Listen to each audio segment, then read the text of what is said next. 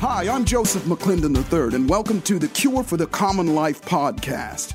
Listen, you know as well as I do that motivation, empowerment, and inspirational stories, they're all well and good, but that's not what keeps us going. That's not what's going to change your life, and that's not what's going to move the needle in your health, your wealth, your happiness, your abundance, or your ability to be able to help other people and make a difference. What keeps us going, what produces results in our lives is activity, not action, activity. And when you can get yourself past the things that stop you and hold you back, that's when you'll thrive and that's when you'll crush it. And I humbly offer you these tools and strategies to kick your own ass and make the changes so that you can thrive. But most of all, I'm gonna give you something every single time that you can do to create a change in yourself. Life is exactly what you dare to make it, and fortune favors the bold, baby.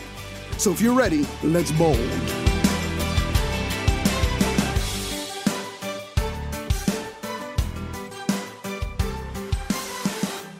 All right, welcome to the Cure for the Common Life. I'm Joseph McClendon III, and as always, I bring you the best of the best of the best in personal development and helping us go further, faster in life. And I've been so excited to bring this amazing man and speak with him uh, to you right now. And his work is at least one of the pillars of uh, what I call neuro encoding and has allowed me and several other people to help people change their lives and go further, faster. My guest today is Dr. Bruce H. Lipton, PhD. He's an internationally recognized leader in bridging science and spirit. He's a stem cell biologist, best-selling author of the the Biology of Belief and recipient of the GOI, the 2009 GOI Peace Award. He's been a guest speaker on hundreds and hundreds of TV and radio shows, as well as a keynote presenter for national and international conferences. His discoveries which fly in the face of and ran counter to the established scientific view that life is controlled by our genes, presaged one of today's most important fields of study, the science of epigenetics. And in my opinion, gives some answers to as to why we do what we do and continue to do them habitually. He's transformed his own life as lives as well as the lives of countless others, and I'm proud to say that I am one of them. Doctor, and I'm just going to call you Bruce as your request. Welcome to the Cure for the Common Life.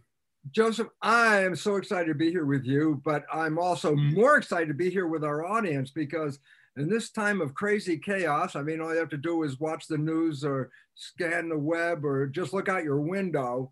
And this world is in a very strange place. But the best part is this is actually good yeah. How can this chaos be good? I love the way you think. I love the way you think because this is, you know, from chaos, as you know, always comes growth and opportunity. And here we are right now. So, yeah. you know, I have, uh, again, I have been uh, absolutely excited uh, to speak with you. And it's been, you know, a long time coming. And if you would, let's get started because I want to start with epigenetics you know, and like I said, it at least answers some of the questions as to why we do it. Give us your take on it for people who've never hmm. heard of it or what it is, your take on what it is and how it assists us and how it works with us as human beings.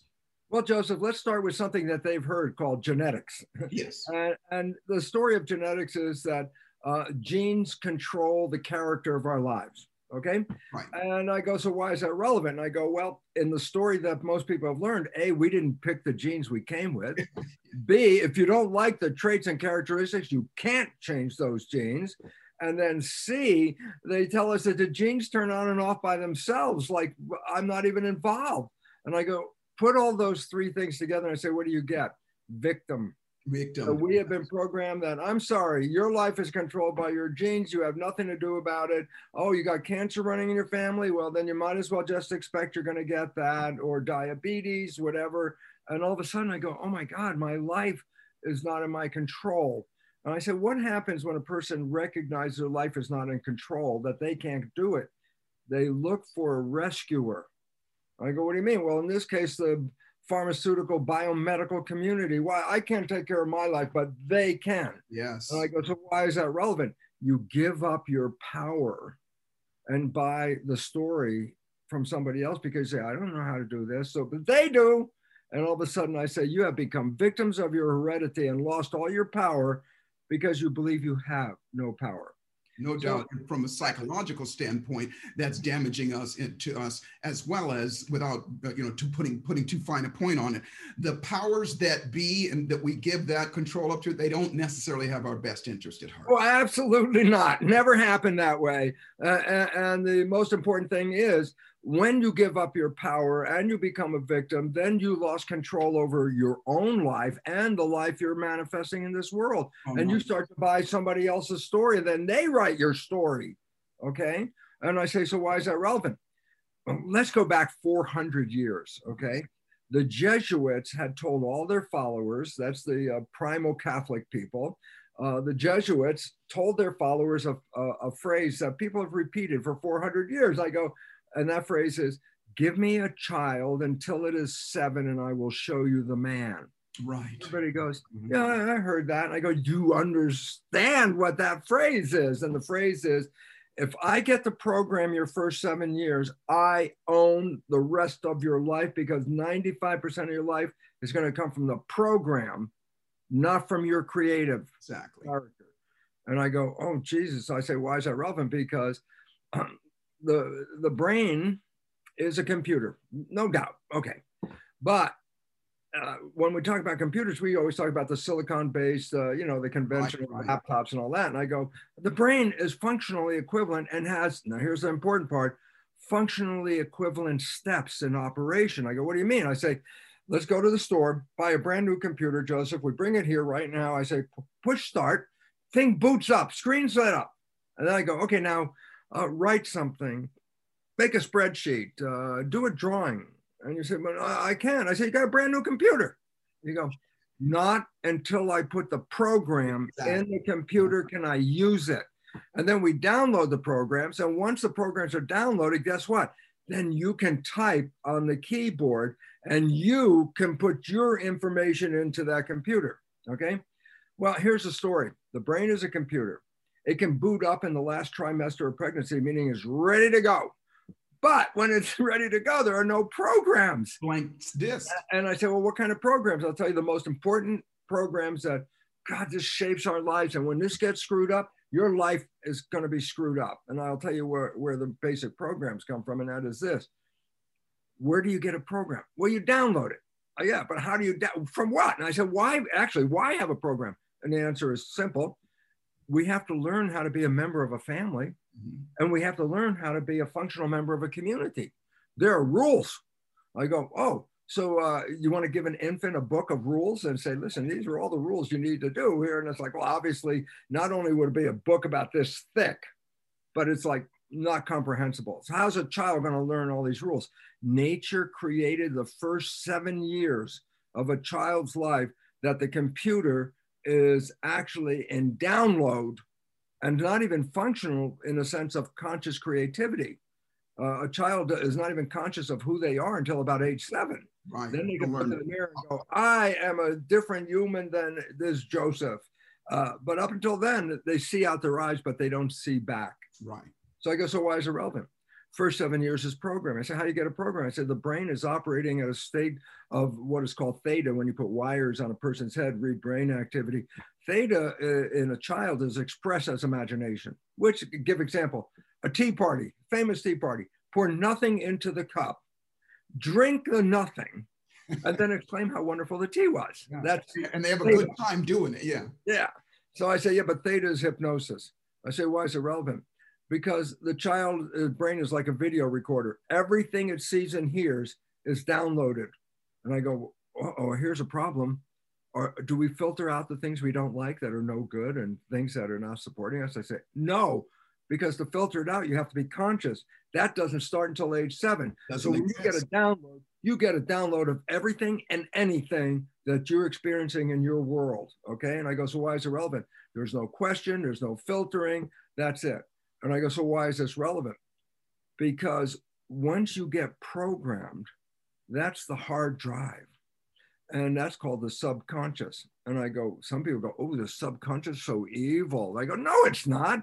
It's no more evil than the hard drive in your computer. Mm-hmm. It's the programs that might suck, right. but not the computer. And I go, give you an example of a great program you're all experiencing, I hope. And that is this. When did you learn how to walk? Before two. But guess what? Once you learned how to walk, did you ever forget how to walk? No. You could be 150 years old and still walk. Why?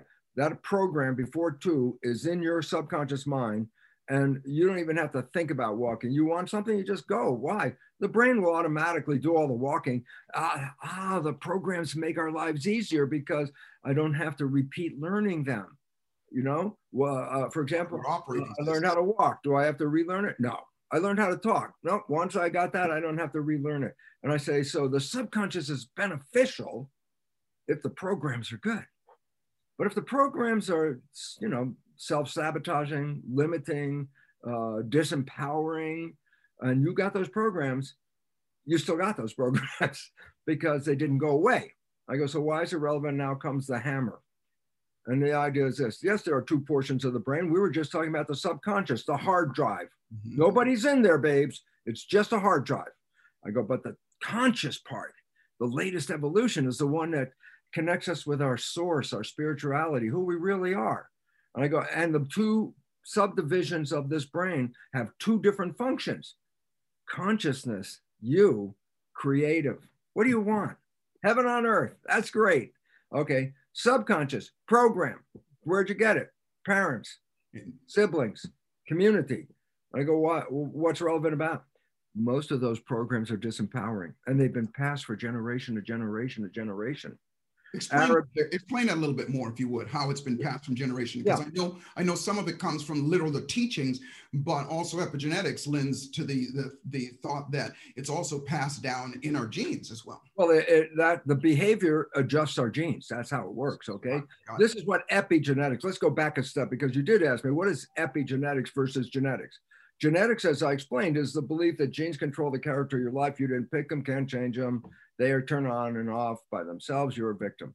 Epigenetics is a revolution. I say, why? Epi means above. I say, uh, what do I call skin? Epidermis. I go, what, translate? I say, dermis is a layer just underneath the skin, a layer. And epi means above.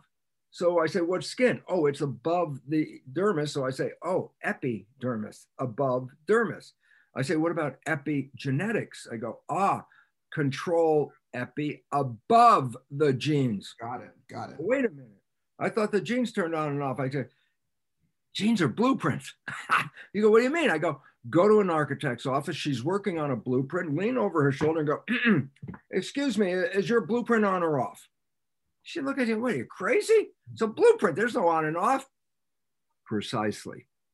Genes are blueprints. They don't turn on and off. They have no control. They have no consciousness. They have no destination. And I said, oh, well, genes made me do it. No, genes didn't do squat. Genes are the building blocks of the body. I say, how you use those building blocks of the body, well, that's not necessarily controlled by genes. That's controlled by your consciousness. And I go, oh, that's a new agey mind exactly, over matter. Exactly. And I go, yeah. new aging? Well, how about 100 years of what is called placebo? And I go, placebo? Yeah, I have an illness. The doctor says this pill is the greatest, newest invention just for your illness, man, just created. It's going to heal you. You take the pill, you get better, so excited. And then you find out the pill is a sugar pill. And we say, well, then what heals you? I go, a sugar pill? No, exactly. doesn't heal you. What heals you is your belief exactly. about the sugar pill. So the pill didn't do it. It was your belief. Oh, mind over matter. And I go, yeah. And everyone, oh, yeah, okay, I got it. Mind over matter. It's real. Positive thinking. That's what it represents. I healed myself, not with a pill, but with my belief.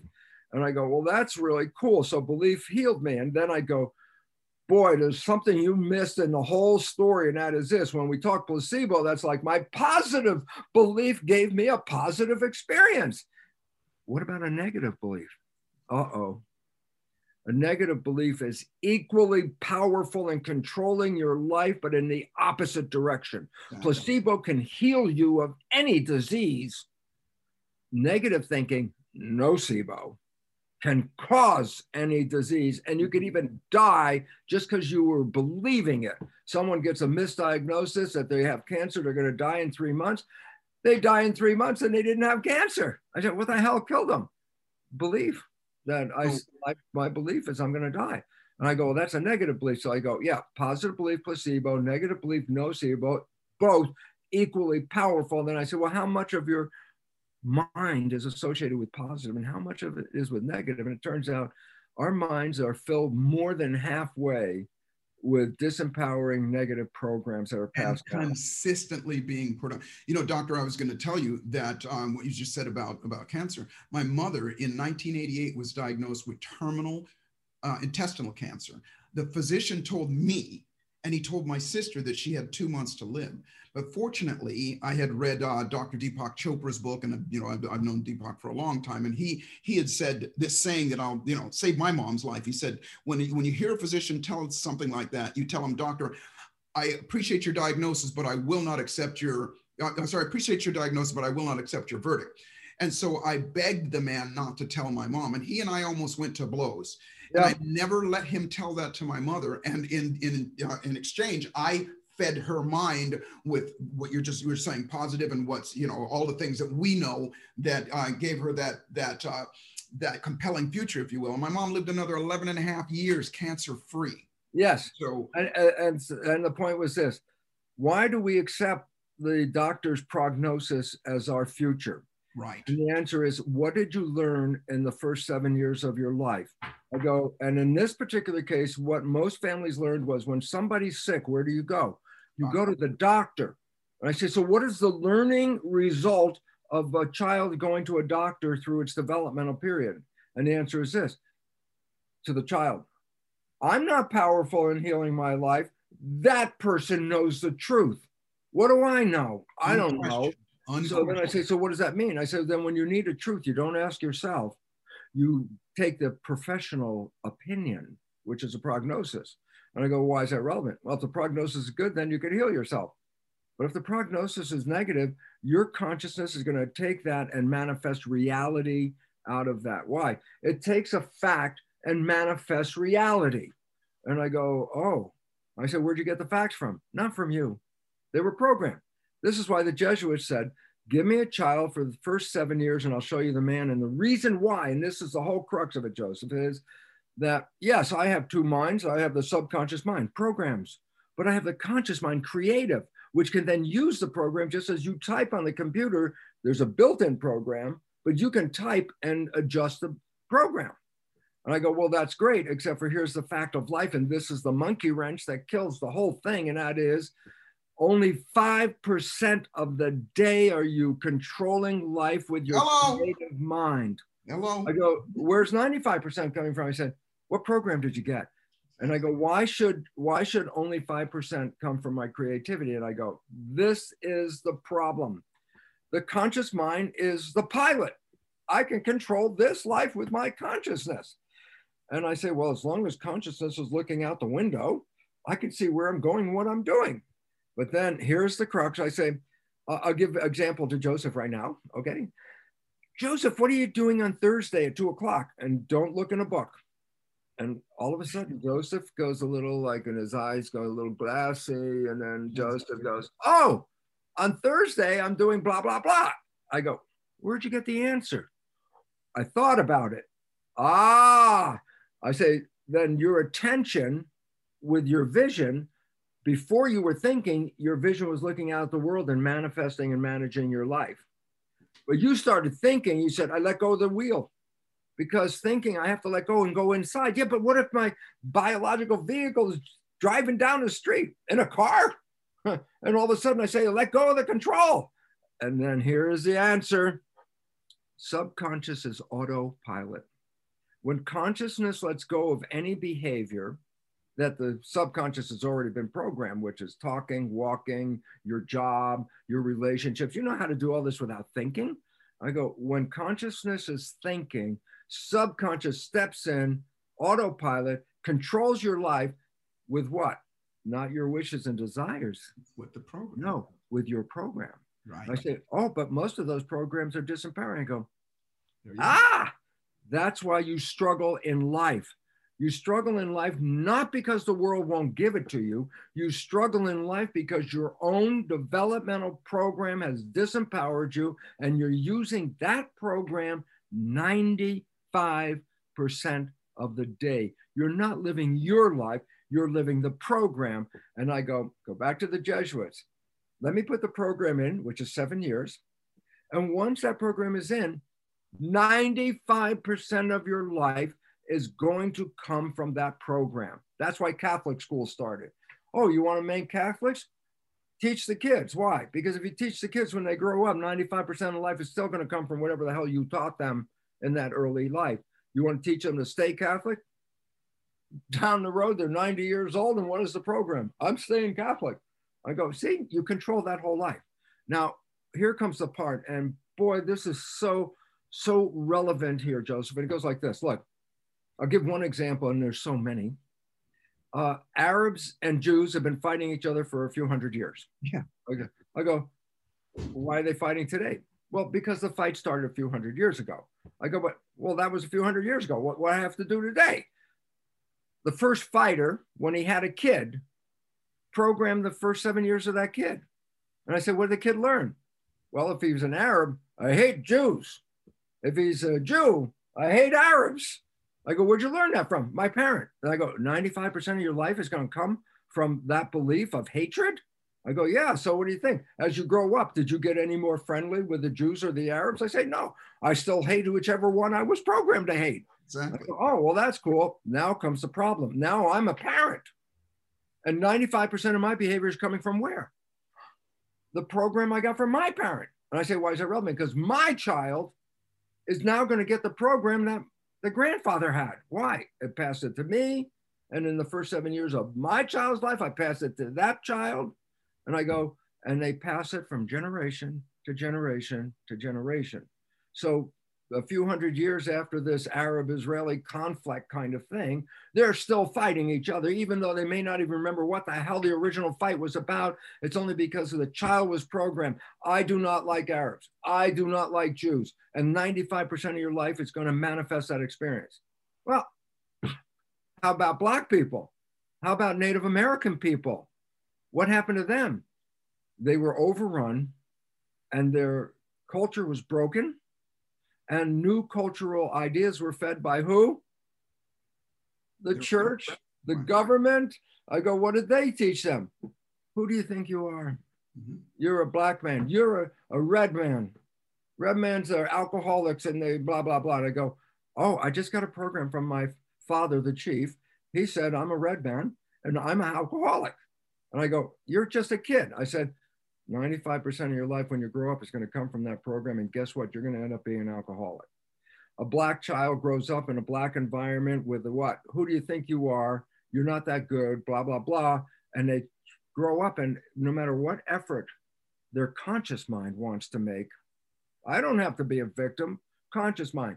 Okay, good. That's 5% of the day. What's 95% of the day? Oh, I'm a lineage from this broken race, which has been programmed to be powerless. And 95% of my day is that program. And I go, Jesus, this is the problem with the world. Ever since the Jesuits had told the people how to control an individual's life, do you think that just that knowledge said, oh, that's that's useless, that's useless. No, it's not useless.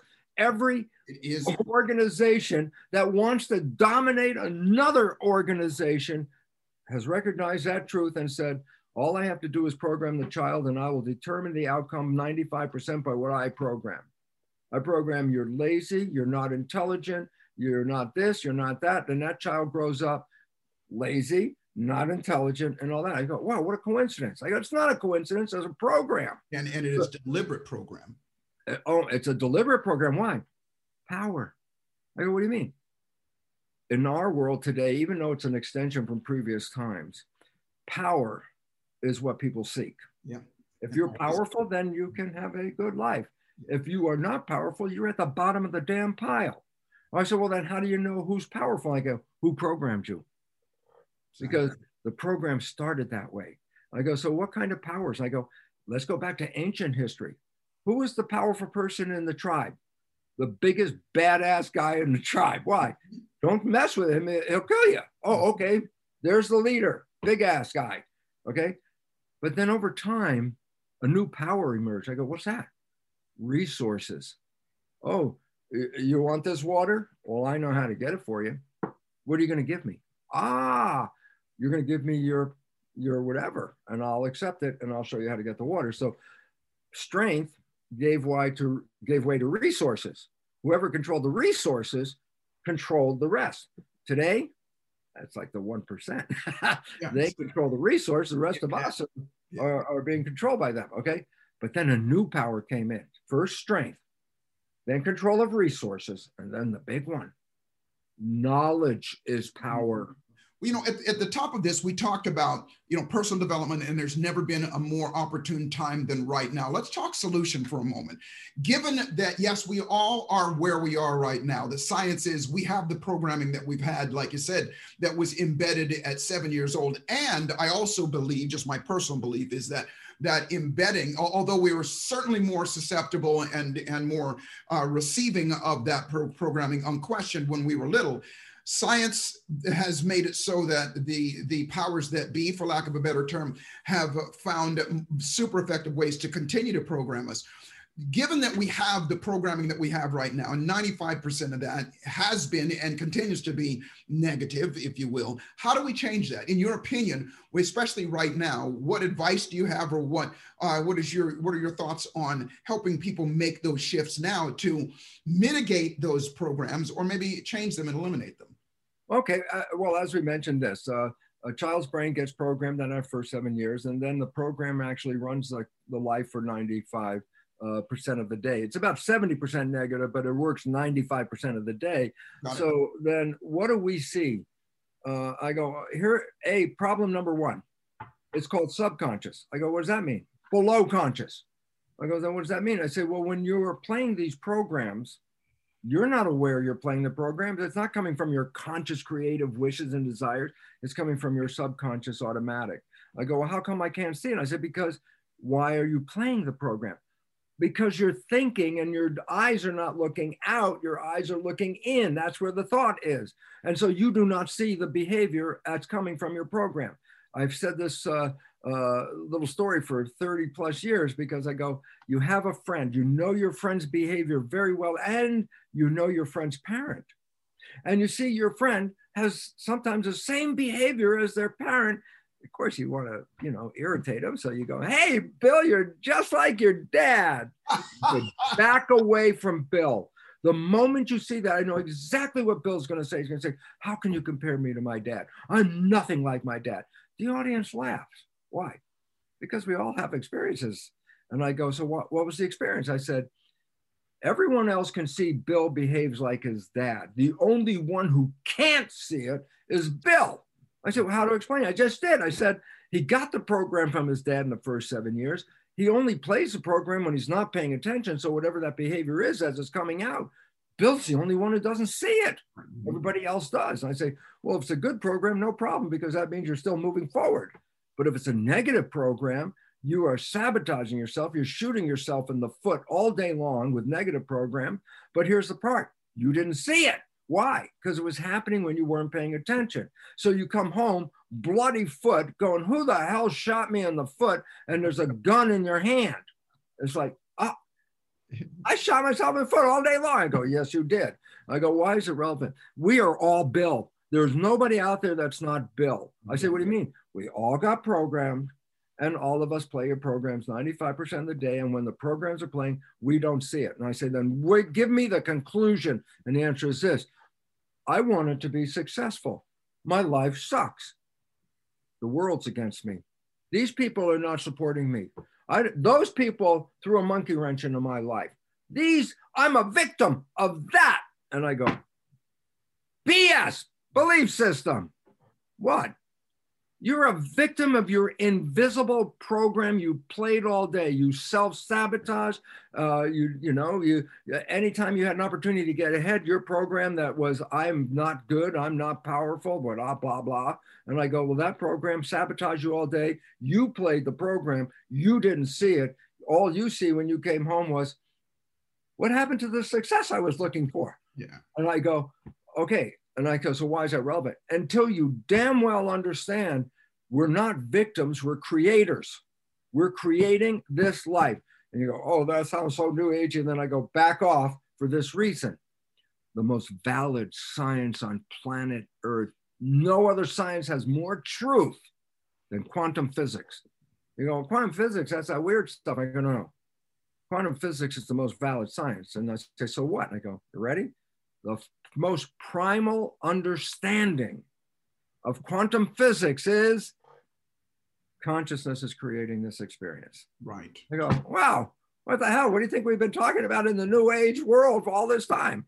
And I go, it is. And I say, so here comes the problem for the average person. I have been programmed, yes, for first seven years.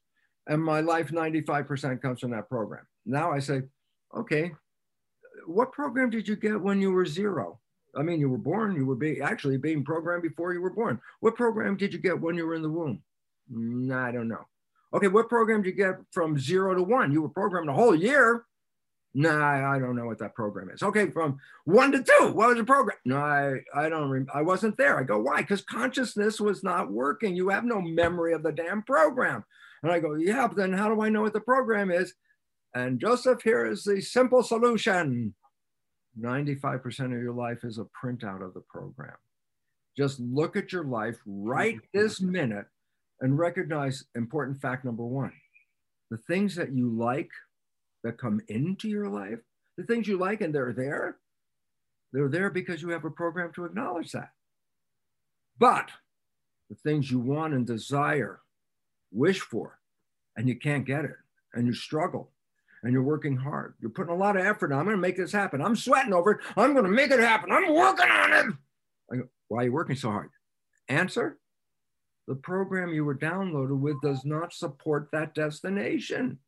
So I say, oh, then the first thing is this your life is a printout of your programs. Look at your life, and the things you like come in because you have a program, and the things that you want but you can't get are available to you, except whatever program you have, it does not support that. Now all of a sudden it says, oh my God, I'm having trouble with relationships. I go, yeah, whatever program you got on how to create a relationship is certainly failing you day by day. Okay. I, I wanted to do it. I could have gotten to be the chairman of this place. I'm working in a factory line. How'd that happen? I go, your program not good enough? How about that? I go, where do the programs come from? I told you, first seven years, the brain is in record. Mother, father, siblings, community. I record their behavior and their behavior now becomes my program. Okay. So what do we do? What do we do once we acknowledge that? Once we recognize that? When we go in, you know, when I work with people, I always say, you know, if you come, when I had a practice in Los Angeles, I say, if you come into my office and you got a fear of dogs, take a guess what's going to be in that office there's going to be a dog and the reason being is i'm i'm going to help you bring up front so we can deal with it right i got a, be- a, better approach to that don't tell them about the dog yet no i don't I, I never tell them i never tell oh, okay. them i'm just no, saying because i'm saying here, here's the idea is um, you can reprogram the subconscious. There I said, well, what do you want to reprogram? Well, we just we just described what. Mm-hmm. If you're having any you know struggle in your life, relationship, job, health, love, I don't know, whatever you're struggling, that's not because of you not being able to have it. That's because of you having a program that does not support your wish and desire. Okay. So I say, I need to change the program. And then I go, there's another monkey wrench. And I go, what is, I said, well, we said we have a conscious and a subconscious. The subconscious is program, conscious is creative. I go, why is that relevant? Because once you have a creative idea, then you can manifest a creation. If you have no creativity, your just world is whatever you see in front of your face right now. You have no creativity. That's it. Okay. But we're creative. I want to have heaven on earth. I want to be healthy. I'm not healthy.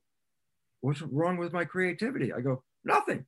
You're just not using it because you only use creativity 5% of the day. So 5% versus 95%, that's a hard thing to try and override. You can't do it actually. And I say, well, good, I want to change the program. And Then I say, oh, well, how have you done that? I say, well, I've been talking to myself. I give myself a good talking to. I write sticky notes. I am happy. I am healthy. I got a sticky note there, and I go, "How's that working?" It's not working. I say, "Okay. Oh, you read some self-help books. How's it? You? Oh, did you understand it? Oh, let me give you a quiz. you got hundred percent. You understood the book. Did your life change? You read the book. You understand it. Did your life change? No. Ah, I went to the lecture. I learned so much. Oh, right. Uh, but did my life change when I went home? No. So here's the problem the two minds, conscious and subconscious, learn in different ways. The conscious mind is creative, which by definition means it can learn in any number of ways. Read the book, go to the lecture, even just go, aha, I have a new idea. Boom, you just changed conscious mind. What about subconscious? I go, that's the habit mind. I go, why is it relevant? Well, if a habit just changes any time, just like blah, blah, I just changed my habit. I said, then it's not a habit anymore. Habit, yeah. I, I say a habit is something you once you learn, you don't want to lose. I learned how to walk. Do you think I want to forget how to walk? No, I want to, I want to learn how to walk. So guess what? Habits are protected from change. Because if it changes, then by definition, it's not a habit anymore. Okay. So I say, oh, wait. So then I have habits I don't like, but it's resistant to change. I go, yeah, but it still knows how to learn. I go, how does it learn? Not the same way the creative conscious mind learns, which is anyway. Subconscious learns in only three different ways.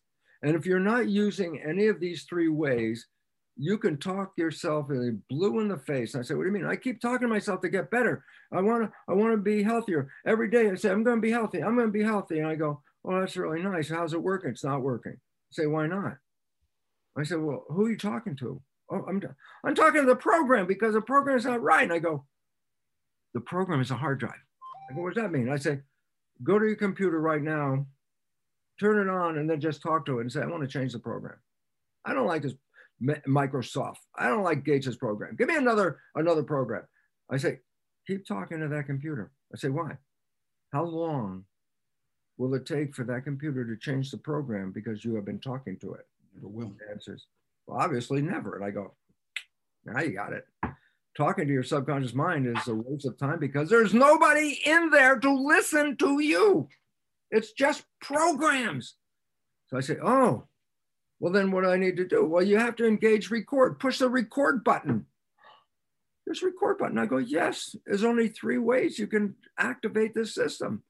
The first way you put in programs was because your brain was operating in a lower vibrational frequency, meaning wires on your head, EEG. I can categorize the vibrational frequencies. The higher one that we use in school every day is called beta. That's focused consciousness.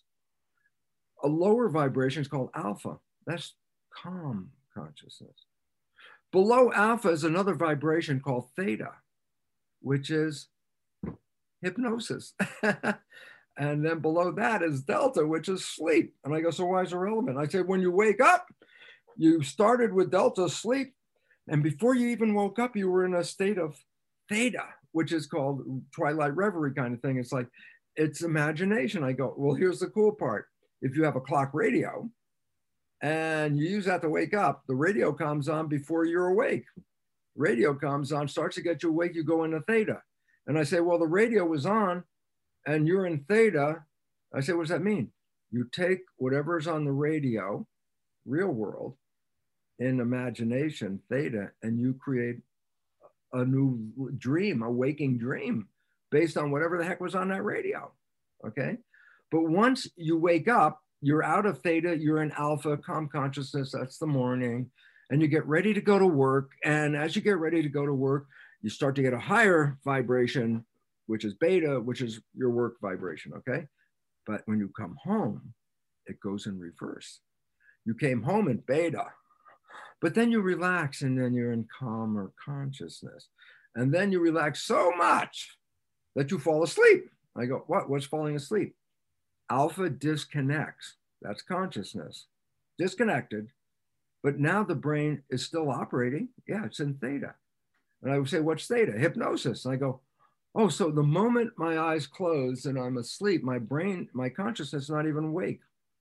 But the brain, for a period of time, is as it's going down to delta, which is absolute sleep, just before delta is theta. So I say, if you put earphones on with a program that you want to be true in your life a healthy program, a relationship program, a job program, something that gives you the positive program, the positive spin. And you put the earphones on. The moment you put it on, if you're awake, you can hear whatever the heck is being said on the program. But as you fall asleep, guess what? There's a moment where alpha dis disconnected, theta is now the primary drive. Theta is doing what? Record. That's what it did originally, hypnosis. So whatever is coming through the earphones is not going into the conscious mind, it's going into the subconscious program. And you Let's have to repeat something, something that yeah. I've been doing along those lines. First off, this is brilliant and, and thank you so much. For several years, uh, I have been I, I doing it myself, but then I also teach it to my clients and my students as well. Is that I will make a program of what I want to believe.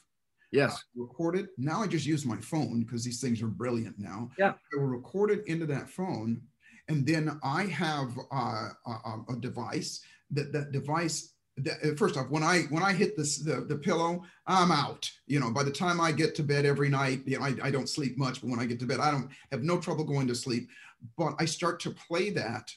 First i'll lay in bed for a few minutes i'll go through my gratefulness and things i'm grateful for and everything and then i'll start that recording. And it isn't isn't loud but it, and it runs for about 40 minutes because in that 40 minutes i go from that transition period like you said from awake into that period and it's a disconnect and i literally program myself i wake up empowered i wake up with that going on those thoughts in my mind in the morning it's such a wonderful way because it does bridge that gap i mean uh, the way my belief and, and, and it's interesting correct me if i'm wrong i'm in a way hypnotizing myself that, the fact is, it's actually called self hypnosis. Got it. Yes. Uh-huh. Okay. Now there's a an issue because this is the biggest issue because when people do this, one of the things they don't understand is this. When you put a program in, it can't be future based, meaning this will happen. Yes. I want this, mm-hmm. you know.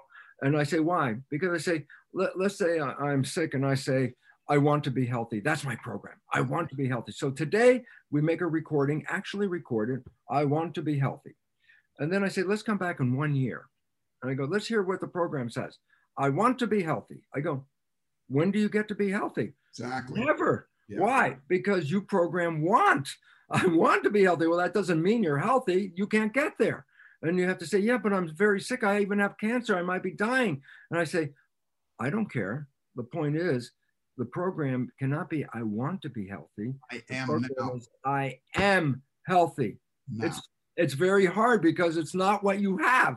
Right. But that's why the program is important because you want to have what you don't have. So yeah. whatever the program is, it's not real. Right. And you go, uh, you know, I'm, I'm dying of cancer and I'm saying to myself, I am healthy. I go, why? And the answer is this. The function, this is, oh God, short sentence, big deal here, Joseph. Okay. And the sentence goes this is that, um, that our wishes and desires operate 5%, 95% coming from this program. Okay that when we put these programs in, we have to recognize that the this is it. The job of the mind is to create coherence between our belief and our reality. Please say if that. I have a belief not Bruce, good. Wait, enough, wait, hold it, hold it, hold it, hold it. Please say that again. Say that. It is the most important sentence we've had in the last 30 seconds now. Yeah. uh, okay, here it is. And this is, if you get this, this is the game. Okay. Okay. Uh, uh, and so basically, what the game is, is this the function of the mind, creative, is to take the programs that we have and manifest a life that matches the program. Well, this makes sense. Why? Because then life comes out just what you expected. I expected this, and the mind created, and you go, "Oh yeah, see, I, expected it. And there it is. I knew I wasn't going to get the job. Then all of a sudden, I didn't get the job. I go, "Oh, my mind created that," and I go, "I didn't get the job." And I go, "Well, that's because whatever that program you were playing took it away." And the job of the mind is to make the program real. If it's a negative program, the job is to make it real. If it's a positive program, the job is to make it real. Then I go, well, the program, 70% or so are negative and, and disempowering. I go, well, unfortunately, then the job of the mind is to manifest that crazy, rotten program.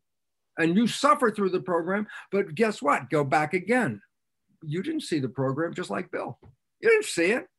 And if, since you didn't see it, then the concept of I wanted to be successful, I'm not. It must be somebody else's fault. That is so powerful. That is so powerful and really puts it puts it in huge perspective.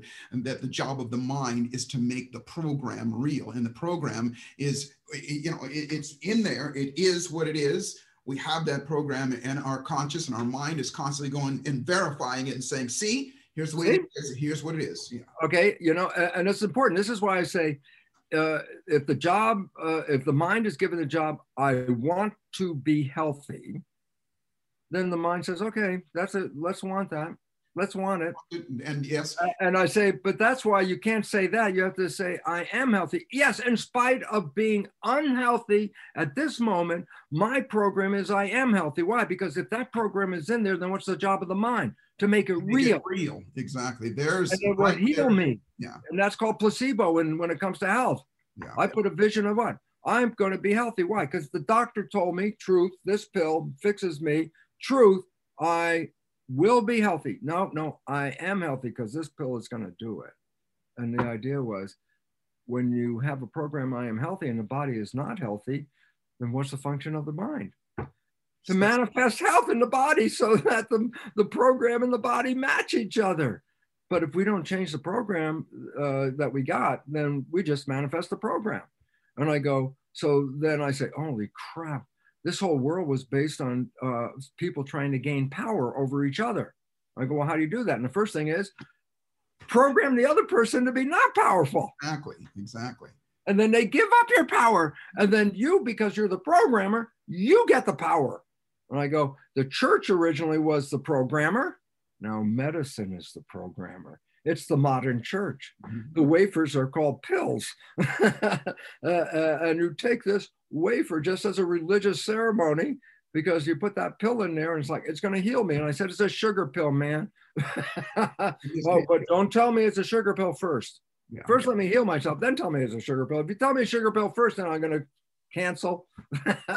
And, and I'll also I will also doubt when you tell me it's a sugar pill later if you if you tell me it first. Yeah, actually, the Prozac. Uh, most people who are on Prozac. Oh, dude, don't get me started. Don't get me. Uh, started. Well, just I'll give you a, a very important point about it is. Uh, the results of the laboratory studies on Prozac development and use, uh, which are pharmaceutical research programs, were not released to the public.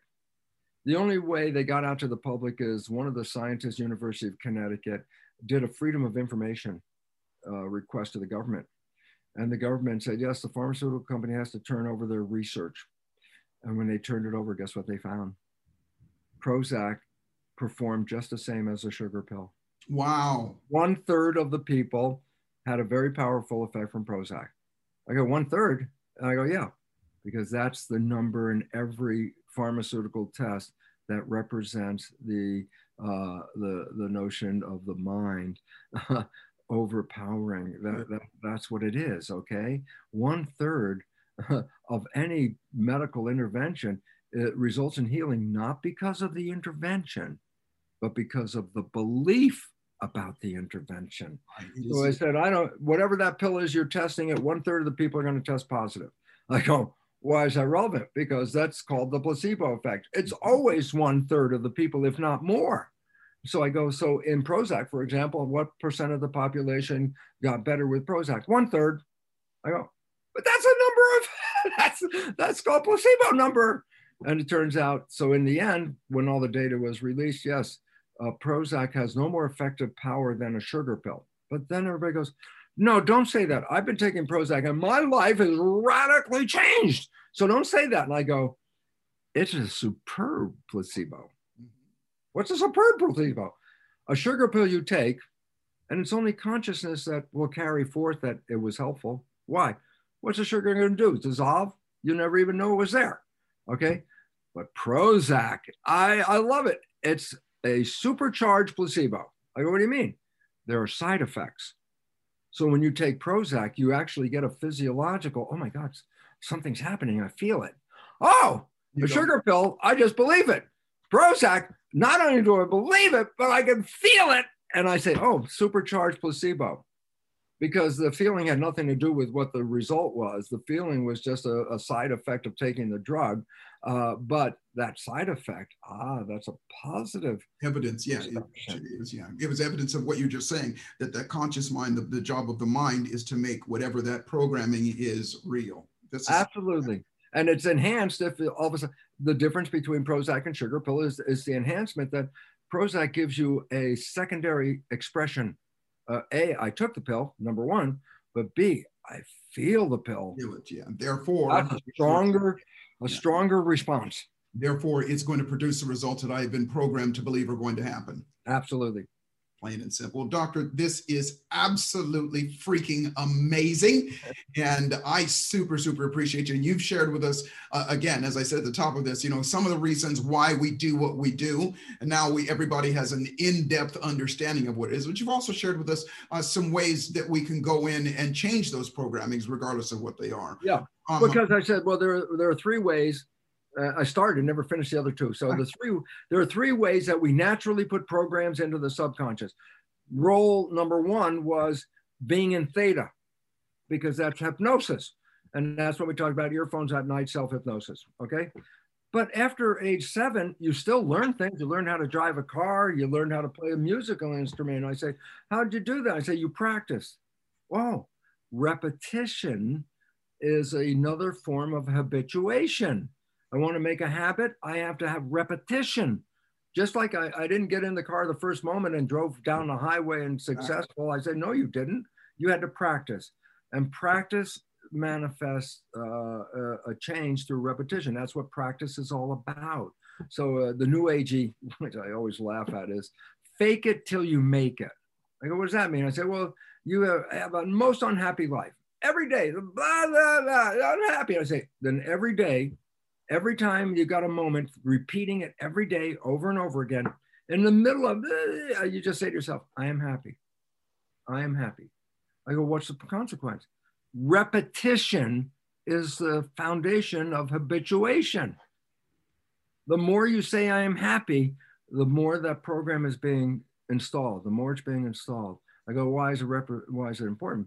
After a number of rep- you know, uh, of repeating it again, okay, after a number of those, one day you wake up and guess what? You didn't even say, I'm happy, but you woke up. I am happy. I didn't even say it. I go, yeah, because now the program of I am happy is installed. I say, then what? Let go. Why? Because now the mind is 95% of the day is going to manifest that program. And all of a sudden you say, oh, I'm unconsciously happy now because I don't have to say I'm happy. I got a program I'm happy, and the job of my consciousness is to manifest it, and I'm happy every day. I go, what did you do? I just habituated a new program. I am happy. Those are two ways that are primary and natural. A, hypnosis in a state of theta. B, repetition. And now I'm going to say there's a third one. And this is the most powerful of all of them and the one that is most needed in order for civilization to survive the current chaos that it's experiencing right now. And this new one is called energy psychology. I go, the hell is that? Well, it's a different version of psychology. It's not cognitive therapy where you talk about, oh, this person did that and this person did that. And you sit there in an office with a psychologist and a box of Kleenex. This person did that, this person did that. I go, what are you doing? You're repeating the same program that created the problem. What do you think that's going to make it better? I say, no, you're habituating the problem. so I say, so what do you do? I say, ah, guess what? You use super learning. What the hell is super learning?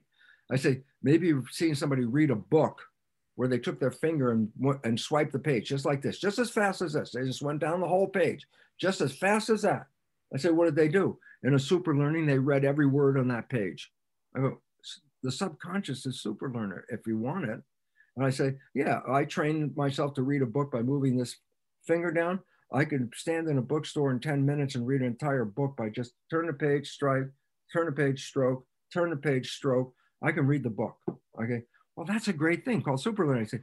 but if you can engage super learning processes to download a program, then you can download a program in minutes, a new program, download it, walk away in minutes, and have a whole new life. Now you started with uh, about a person being afraid of dogs. So I say, okay, the beautiful part about energy psychology, I don't care where the hell the program came from.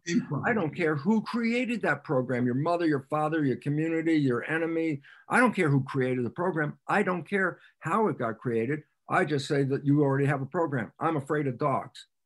You could have got that from being a kid and somebody had their dog chase you and say, go get that guy. And then you're running away from the dog. Ah, and then you fear dogs. Okay, I got that. That's how I learned it. Okay.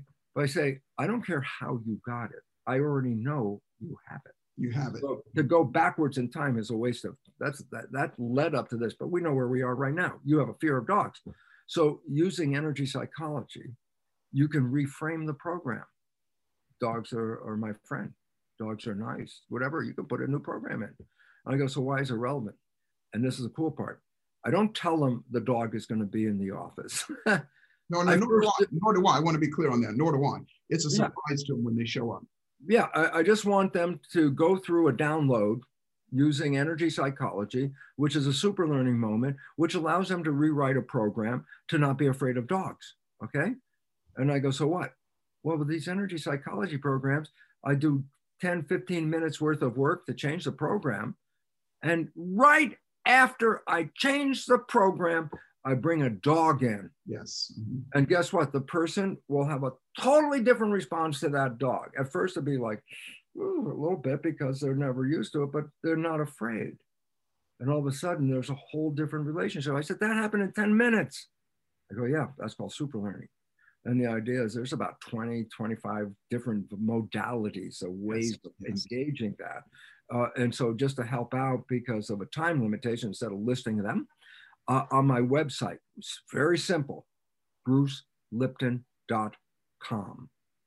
Under resources, I list uh, and give a brief description of over 20 different energy psychology modalities and their website and go through the list. If one of them seems to strike your fancy, then look up their website and engage in it. And if that doesn't work, there's another one. There's 25 or more or so, something like that. And I say, so why is it relevant? We're in a crush time now, right now. Right this minute. You go, what do you mean? I said, we're facing extinction. Oh, is that going to be in a thousand years from now? I go, no, it's in this century and it's in the next couple of decades. You go, what do you mean? I say, we are unsustainable.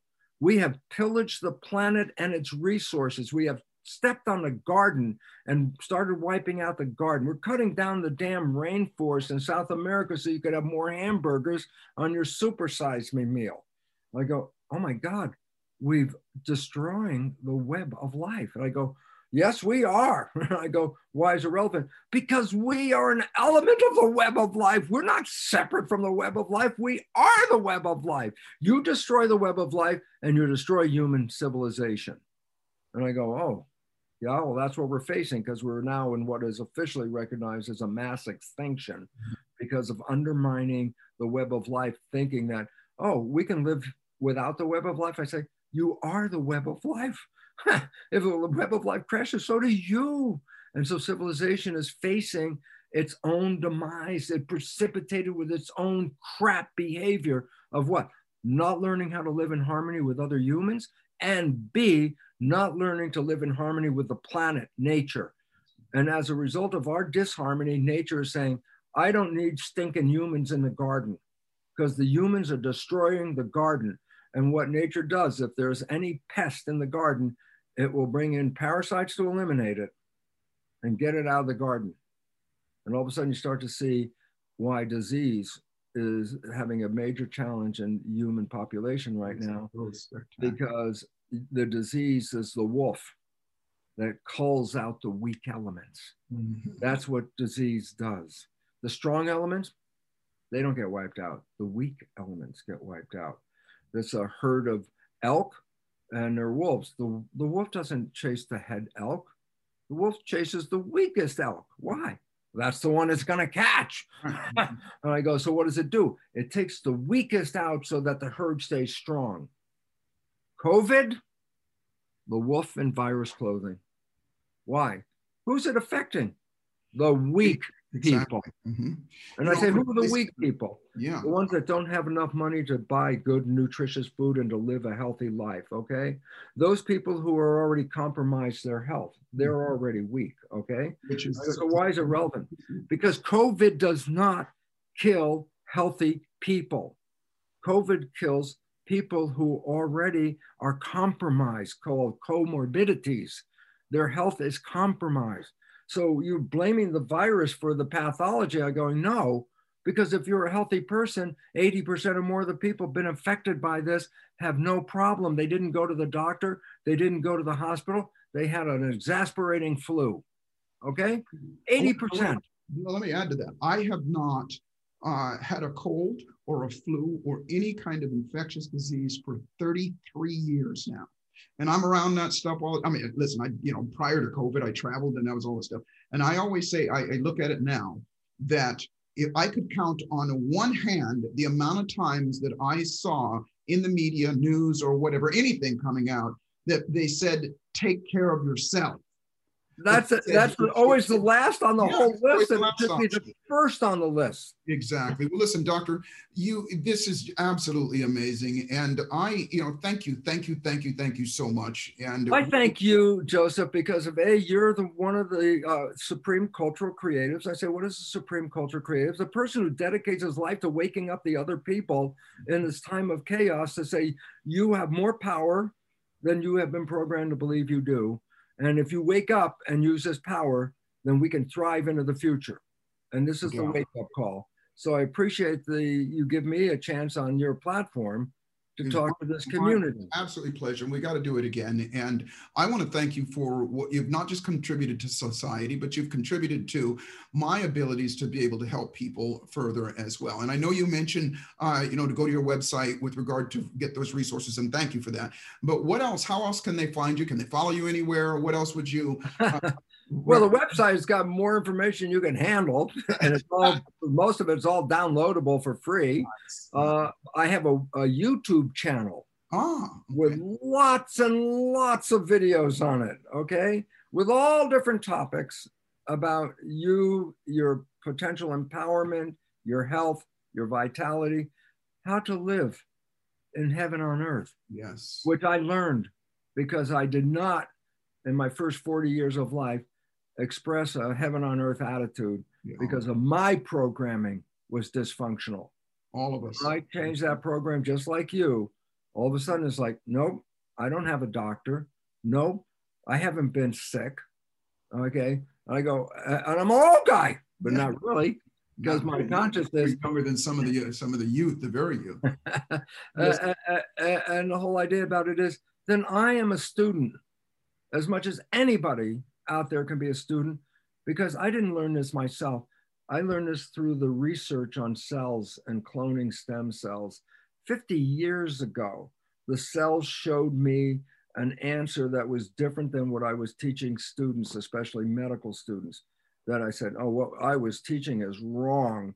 And the idea is we were teaching that people are victims and medical people are the uh, rescuers of said victims. And I go, nah, medicine is the third leading cause of death, in fact, as a fact. Don't get me started.